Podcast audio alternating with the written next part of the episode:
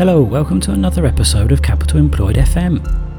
For this episode, we welcome back to the podcast David J. Flood, private investor and writer of the Elementary Value blog.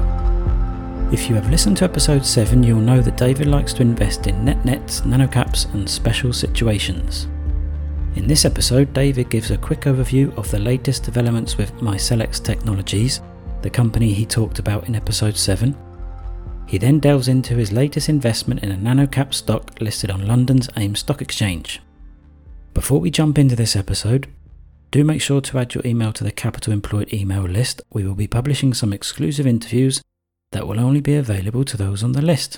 To receive these bonus episodes, please visit capitalemployed.fm forward slash exclusive and add your email to the list. Okay, let's get into this episode. Please enjoy my conversation with David.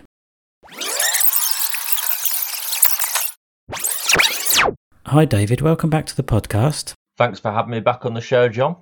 Yeah, it's always a, pleasure to have you on. Um, the last time you were on in February, you talked through an investment you made in MyCelx Technologies. Has there been any um, development since then, and are you still holding? Yes, I'm still holding the stock. So disclaimer there, I'm long uh, MyCelx. Yeah, there's been a few developments since then. Um, they put out the most recent annual report where they, they showed they'd suffered quite a large loss, which was no surprise really, because the oil and gas industry's kind of um, been in a bit of a bear market for a while now. So the shares kind of took a drop on the news of that, but they've quickly recovered back up to uh, support of around 60 pence. And then post period, they sold their Duluth building that they had and, and have done a sale lease back on that. So they kind of shored up the balance sheet with a bit more cash. And the old chairman has stepped down and a new guy's come in to replace him. So the results were, mm, you know, they weren't great, but they were to be expected. But I think looking forward, the prospects for the company are actually quite good because um, they've developed a new product which is kind of like a, a retrofit version of their technology, where they can kind of um, add in a polymer based system to clean water or air for oil and gas companies and, and other industrial companies. So before it was a, an entire system that they had to kind of put in, whereas now they can kind of add this retrofit system into an existing system. So there's a paid trial underway with that with a company. And then they're also looking into cleaning PFASs, which is like uh, another really problematic chemical which has found its way into the uh, the environment. And they think there's some bright prospects for that going forward in the future. So I'm quite bullish on the company because I think a new bull market is underway in the oil and gas industry. So I think looking forward out for the next year or two, I think they'll they'll start to get more orders coming in and they'll kind of have their day in the sun again. So I'm I'm very bullish on the company. Okay, that's great. And how about your um new stock that you found? Uh, it's a new stock you found on the AIM Stock Exchange, another NetNet Nano Cap. What is it and what do they do?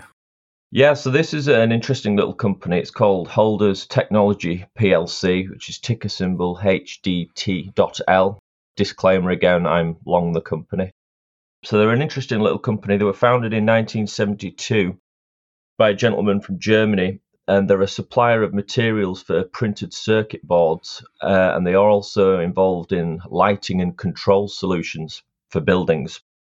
So I was looking through companies on um, a screener, and I, I, don't really screen for um, fundamental metrics. I just kind of look at the smallest companies that I can find and just work through them one by one and I started to look at the balance sheet of the company and um, noticed that they've got quite a sizable amount of cash and accounts receivable and inventory relative to their market cap. So at the minute, the market cap's 1.8 million pounds. Uh, they've got a tangible book value of 3.62 million pounds. They're loss making at the minute, but they kind of swing from profit to loss like a, a lot of small companies do but they're, they're selling at a fraction of the revenue, which is 9.84 million. So that they're cheap, you know, if you look at them on a, a revenue basis. But on a price to net current asset value basis, they're only selling at 60% of the net current asset value. So they're incredibly cheap. It's in net net territory. The company also pays a dividend of 1.2%. So I think anytime you find a company like that that's selling at such a, a depressed level, it's an interesting bet to make because generally with most net nets, unless they're a melting ice cube, you will see a fairly quick correction in the price. But I think at the minute there's there's a lot of um, the, there's a there's a few issues with the company that I think have affected the market's view of it. So I think it's the fact that it's a very small company and it's underfollowed by analysts. No one's really paying much attention to it. The revenues and the net incomes are lumpy with these companies. You know, these very small companies that can have a few bad years and then a very good year. It's very illiquid as well. That's a, another thing that probably puts a lot of people off.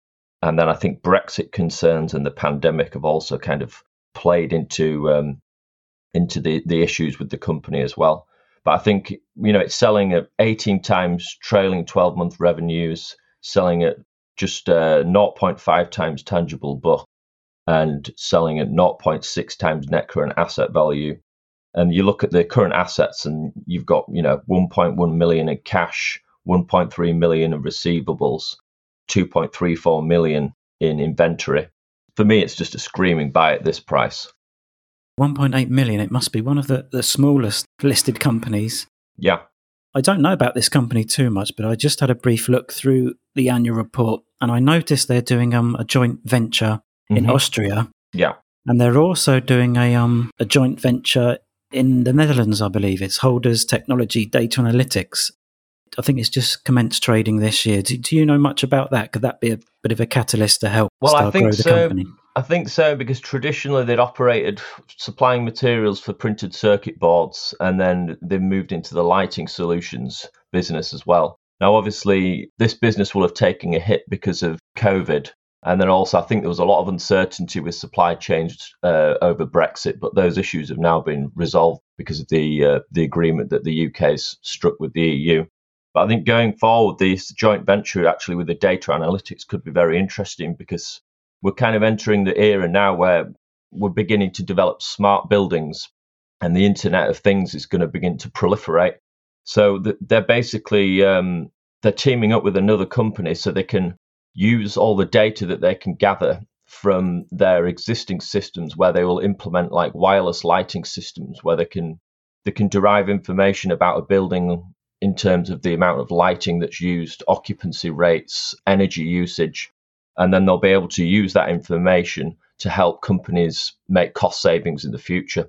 So I think this is only going to grow in terms of how many businesses use this because of the kind of push towards sustainability. This is going to be quite a major thing going forward. So this could be quite an interesting catalyst for the company to start growing revenues and uh, earnings going forward in the next few years. But I also think there will be a correction in the price simply for one reason, because the company is trading below net current asset value. Secondly, because I think now that the pandemic's receding, I think revenues will start to grow again and the company could swing to a profit because it was profitable in the last couple of years before the most recent loss. So I think there's there's a lot of opportunity there for the company the stock is very, very illiquid. So the founder and the executive chairman owns about 45% of the shares, and the public float is really quite limited, actually. There's not much stock available because obviously he own, owns a large percent of the company, and then some other directors own a few shares as well. So, in terms of trying to buy the stock, it's quite difficult to build a position. It requires a lot of patience. And what I found with these very small companies where the shares are extremely liquid is once there's some kind of demand for the shares, when some positive news emerges, the, the share price can really start to take off. Then, I mean, you kind of saw that with MyCelx. It didn't take long for the, the stock to move up once the market realized that it was underpriced. And I think the same thing can happen here with this company. I've noticed the um the CEO Rudolf Weinrich. I hope mm-hmm. that's how you pronounce the name that he's uh, 68 years old. Mm-hmm. Yeah. I know 68 years old is not that old. It's not as old as it used to be, perhaps. But um, mm-hmm. yeah, what are your thoughts regarding like of it owners are, are that age and perhaps over the next five years they may may look to retire? Yeah, it's always an interesting situation when you have things like that going on because they, they that can be some kind of inflection point where there's change. He may decide that he's kind of ready for retirement and decides to sell the companies to someone else, in which case it could be bought out at a premium. Now, obviously, you never know what kind of price you're going to get if a buyout takes place. But I think with the fact that there's there's other holders of shares, including certain institutional holders, I think it would be it's unlikely that the company would be kind of taken taken under, so to speak, you know, taken out at a too low a price. I, I just can't see how anyone would kind of bid for the company and buy it out. It would be at a premium to the current price just because it's so cheap. So I think that's that's an interesting possibility going forward. I mean, there's always a risk with these very small companies on the AIM market that they just decide to go private for whatever reason. But the company has been been listed for quite a number of years now, so I think the risk of that happening is is relatively low. But I'm I'm a firm believer that value is its own catalyst with the, these stocks. So I think I expect that the, there will be a repricing of the stock simply when the market kind of realizes that it, it's so massively undervalued relative to all the other companies because there's very very few net nets that are around on the listed markets. So when when the market kind of finds one, then generally that the pricing is corrected in, in short order. I'd also mention from um, a technical analysis point of view, the chart looks extremely interesting with the company. It's been building a base for the, the last five years, and there's a formation which is quite a well-known formation that technical analysts will know, which is called an ascending triangle. And essentially, when this formation completes and you get a breakout, the stock will then begin to move up. So I've been watching that very closely, and I noticed that when I initially started looking at the company. I think it's always good to to consult the price chart.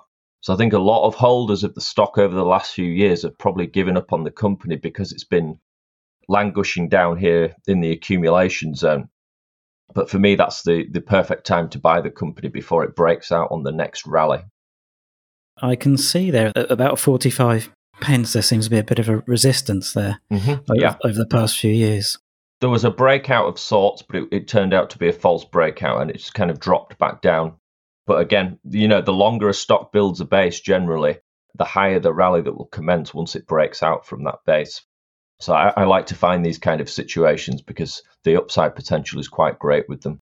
I mean, if you look back in 2011, the company was selling at you know 125, 130 pence per share. So I think there's significant upside potential with the company. Yeah, thanks for sharing that company. It looks like an interesting situation. Are, mm-hmm. are you finding um, many more net nets or some good deep value stocks around at the moment, or is it becoming a bit more of a, of a struggle? It's becoming quite difficult to find them on listed markets. Um, there's very little to speak of now on, on in the US listed markets and, and even on the, the UK markets as well. The only places I'm really tending to find them now would be places like uh, the over the counter markets in the US and perhaps places like Eastern Europe. Do you ever look at uh, Canada at, at all? Um, I've looked here and there at Canada in the past, um, but it's an area that I would like to focus more of my attention on going forward because I think there's some very interesting opportunities up there. So, where can um, our listeners go to find out more about you? Well, you can connect with me on Twitter at Elementary Value. You can also get hold of me via my website, which is elementaryvalue.com. Thanks once again, David, for coming on to the show. You're becoming a um, one of the listeners' favourites, so it's always good to have you come back on. Yes, fantastic. I'm always happy to join you and have a chat. Okay, David, thanks for coming on. Take care. Thanks for having me. Cheers. Bye now.